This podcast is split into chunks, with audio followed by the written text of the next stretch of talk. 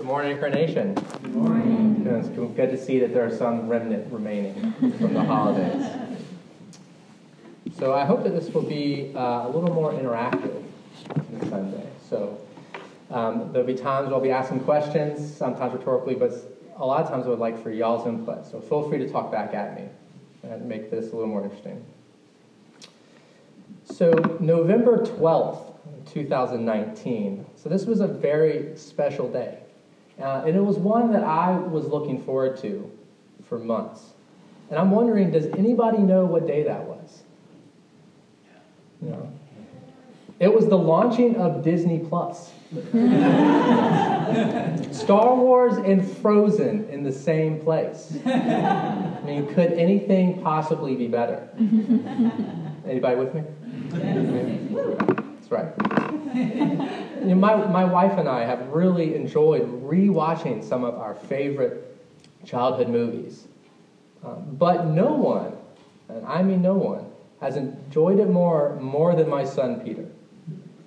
He has become obsessed with the movie The Lion King, or as he calls it, Matata. and he, he wants to watch it all the time. First thing in the morning, Matata. Last thing at night, Matata. now, have, have you all seen The Lion King? Yes. I That's right. Good. I imagine that at least one person had to have. Now, it's a fun movie with stunning scenes, wonderful characters, and even better music. And there was one scene in the movie that I wanted to share with you all. Uh, and since Peter led uh, last week with a Disney reference, I thought just keep it going. and the scene is when Mufasa is awakened early hours of the morning by an energetic Simba to go and see the entire kingdom.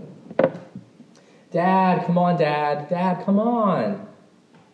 Parents. you know, looking over the kingdom, Mufasa says, Look, Simba. Everything the light touches. the light, that's right. Everything that the light touches is our kingdom. Wow. A king's time as ruler rises and falls like the sun. And one day, Simba, the sun will set on my time here and will rise with you as the new king. And all this will be mine?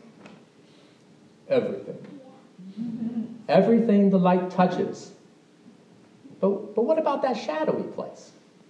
Well, that's beyond our borders. You must never go there, Simba. You know, this makes Simba very excited because he knows that one day he will be king and everything will be his. But not yet. Simba is not yet ready to be king. And instead, he must be looked after a bird named Zazu. Zazu. That's right, Ruthie. So Zazu's job is to make sure that nothing bad happens to Simba. And to tell Simba, which is very frequently, when something he's about to do or wants to do is dangerous. Well, you know what? In our reading today from Galatians, we read that Paul sees the church at Galatia just like Mufasa sees Simba as heirs, as the ones who will inherit everything, to use Mufasa's words. But Paul is not happy with the Galatians. I mean, why? It's because they had forgotten something very important.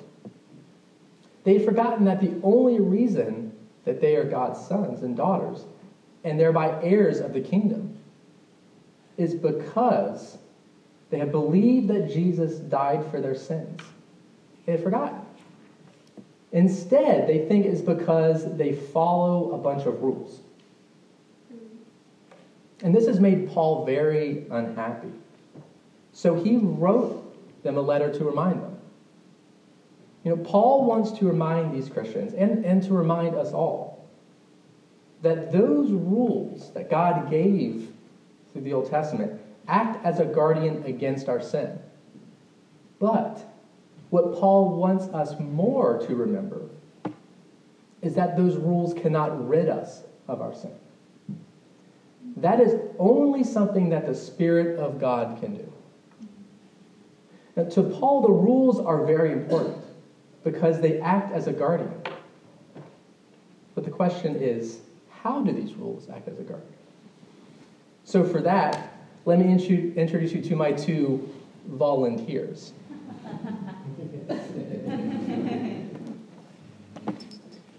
All right, so this is Lily. She's my seventh month old daughter. And this is Stephanie, my wife, age undisclosed. okay, so imagine for a second that Lily needs to go to a doctor's visit. Okay? How could she get there? Okay? I have keys to a car. Can I just hand her the keys? Come on, for the people.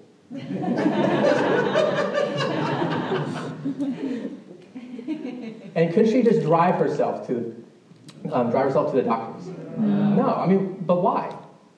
It doesn't doesn't she look reliable and dependable? Her legs are too short. Yeah, her legs are too short. That's right. She's I mean she's a baby, right? I mean she could barely hold her body up when she's sitting, much less try to reach the pedals or steer the wheel. You know. So if she was to get to the doctor's office, what would need to happen?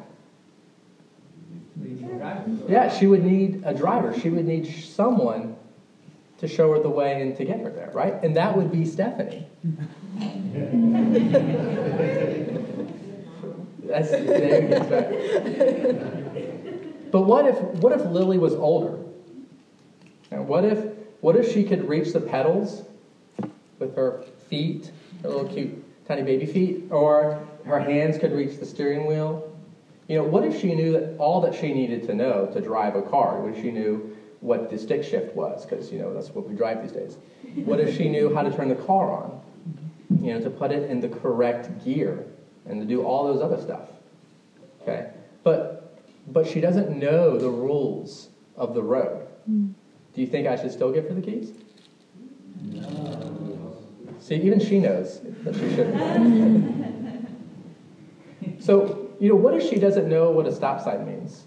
Or that green means go and yellow means go but faster? what if she's like most of Tallahassee and doesn't know what a yield sign means? or, or even how roundabouts work? yeah, I heard, yeah. Thank you. Yeah. You know, if, if we just let her drive, what do you think would happen?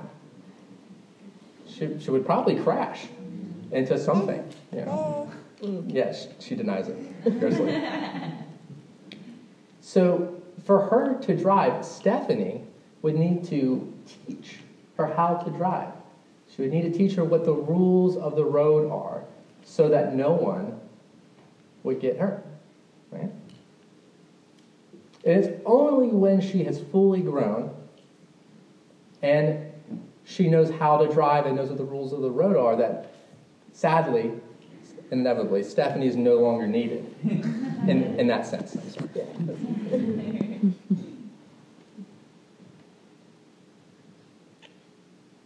Thank you. So, just like in the analogy, Stephanie is Lily's guardian, and Zazu is Simba's guardian. The rules are our guardian, right? The law is our guardian. It tells us what is good and what is bad. And it prevents us from crashing into others. So Paul tells us this in Romans 7 7. Romans 7 is a wonderful chapter. What shall we say then? Is the law sinful? Certainly not. Nevertheless, I would not have known what sin was had it not been for the law. For I would not have known what coveting really was if the law had not said, You shall not covet. But even though the rules, they can show us what is good and bad, it can't actually stop us from doing bad things. You know, just like Zazu and the Lion, Lion King could not stop Simba from disobeying his dad and going into the shadowy place. But if the rules, they cannot stop us from doing bad things, then what can? You know, what about us? You know, do, you, do you think that we can stop ourselves? Like, can't, can't we just try hard enough? I mean, what do y'all think? Yes? I'm seeing some. No? No? Okay. I mean, Paul, Paul doesn't think so. Let's see what Paul says. In Romans 7:19, Paul says, "For I do not do the good I want to do, hmm.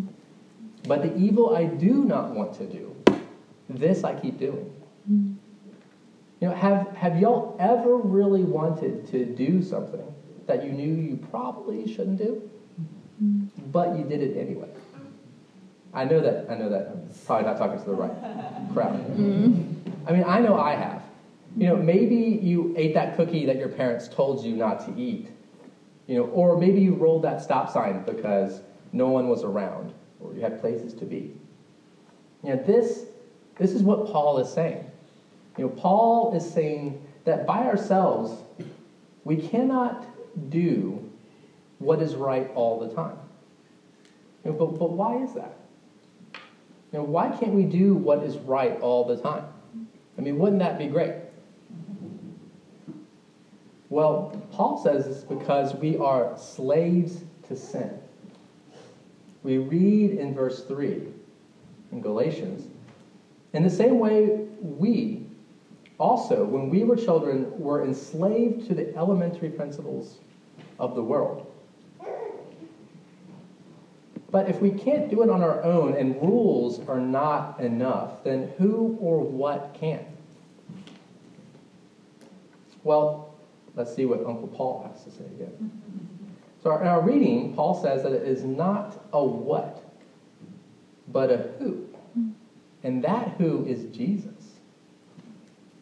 Paul says in Galatians 4 4, but when the set time has fully come, God sent his Son, born of a woman, born under the law, to redeem those under the law, that we might receive adoption to sonship. Well, what does this mean? Right? It means that Jesus followed all the rules when we could not.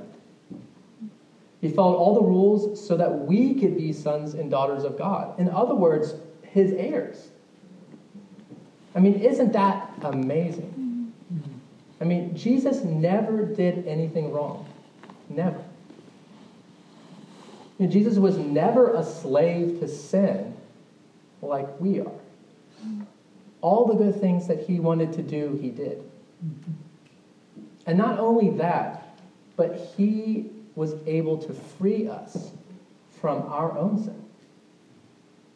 He did that by dying on the cross.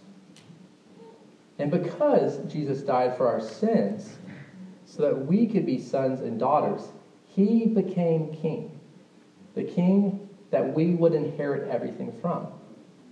He became the better Mufasa that has ever existed, the best and the better.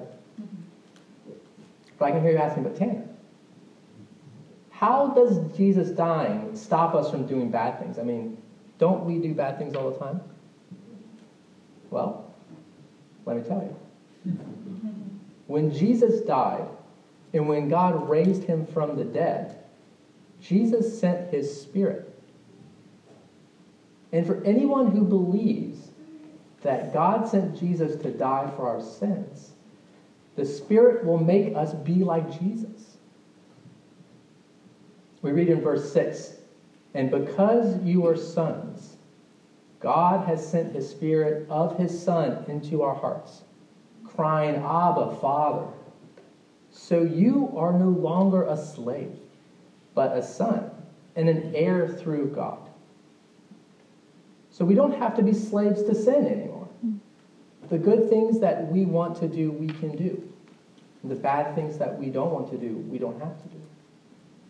And even though we might still do bad things occasionally, it is the Spirit of God that is slowly making us into good people, into people that are just like Jesus. I mean, that is good news. And not only can we not sin like Jesus, but we also get to call God Father. Yes. I mean, wow, God. I mean, we get to call the one that made everything, owns everything, our own Father.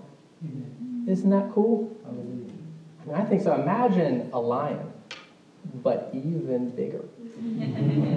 a mega lion. that is our Father. You know, so so let's, let's go back to why Paul was upset and why he wrote this letter. Paul was upset because the Galatians, they forgot something very important. They forgot that because Jesus died for our sins, and because he sent his Spirit into our hearts, that they and we are called heirs of God. So, as I close, I want to leave you with a question Are you sometimes like the Galatians? Do you sometimes forget that you are an heir of God because of your faith in Jesus, and instead think it is because you have followed all the rules. You know, or maybe you have never considered yourself an heir, and you have never put your faith in Jesus. If you are the first, then I would ask that you remember that it is not because of your good deeds, but because of Jesus. When I was a freshman in college, I joined this Bible study, studying the Gospel of Luke. And even though I would have considered myself a Christian, I had never really read the Bible before. And there was one particular night that I remember really well. We were reading about Jesus rebuking the Pharisees, and he was, he was very upset. And he was upset because the Pharisees, they were more interested in following the rules than they were interested in God. Jesus was so upset that he even called them whitewashed tombs. Clean on the outside, but inwardly are dead. They were like the Galatians in some sense. And as I was reading, it struck me. You know, I am just like these Pharisees.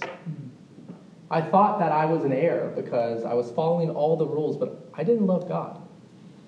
I had no desire for prayer and I had no desire to read his word.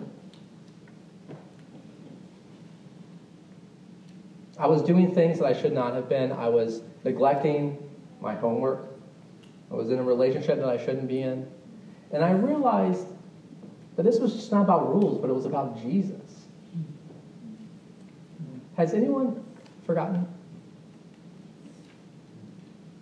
If you are the second, if you don't know if you are an heir or if you have never put your faith in Jesus, then put your faith in Jesus. Because he is the only way that we can be cleansed of our sins and enter into a right relationship with God. You know, maybe you realized, like me, that without Jesus, we are like whitewashed tombs. You know, clean on the outside, but inwardly, we're just dead. Pray to Jesus.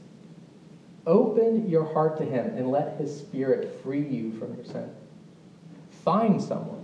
Find whether it's Taylor or one of the prayer ministers in the back during communion. Find someone and pray. Or, but maybe you're maybe you're not me and you and you don't know for sure if Jesus is who He says He is.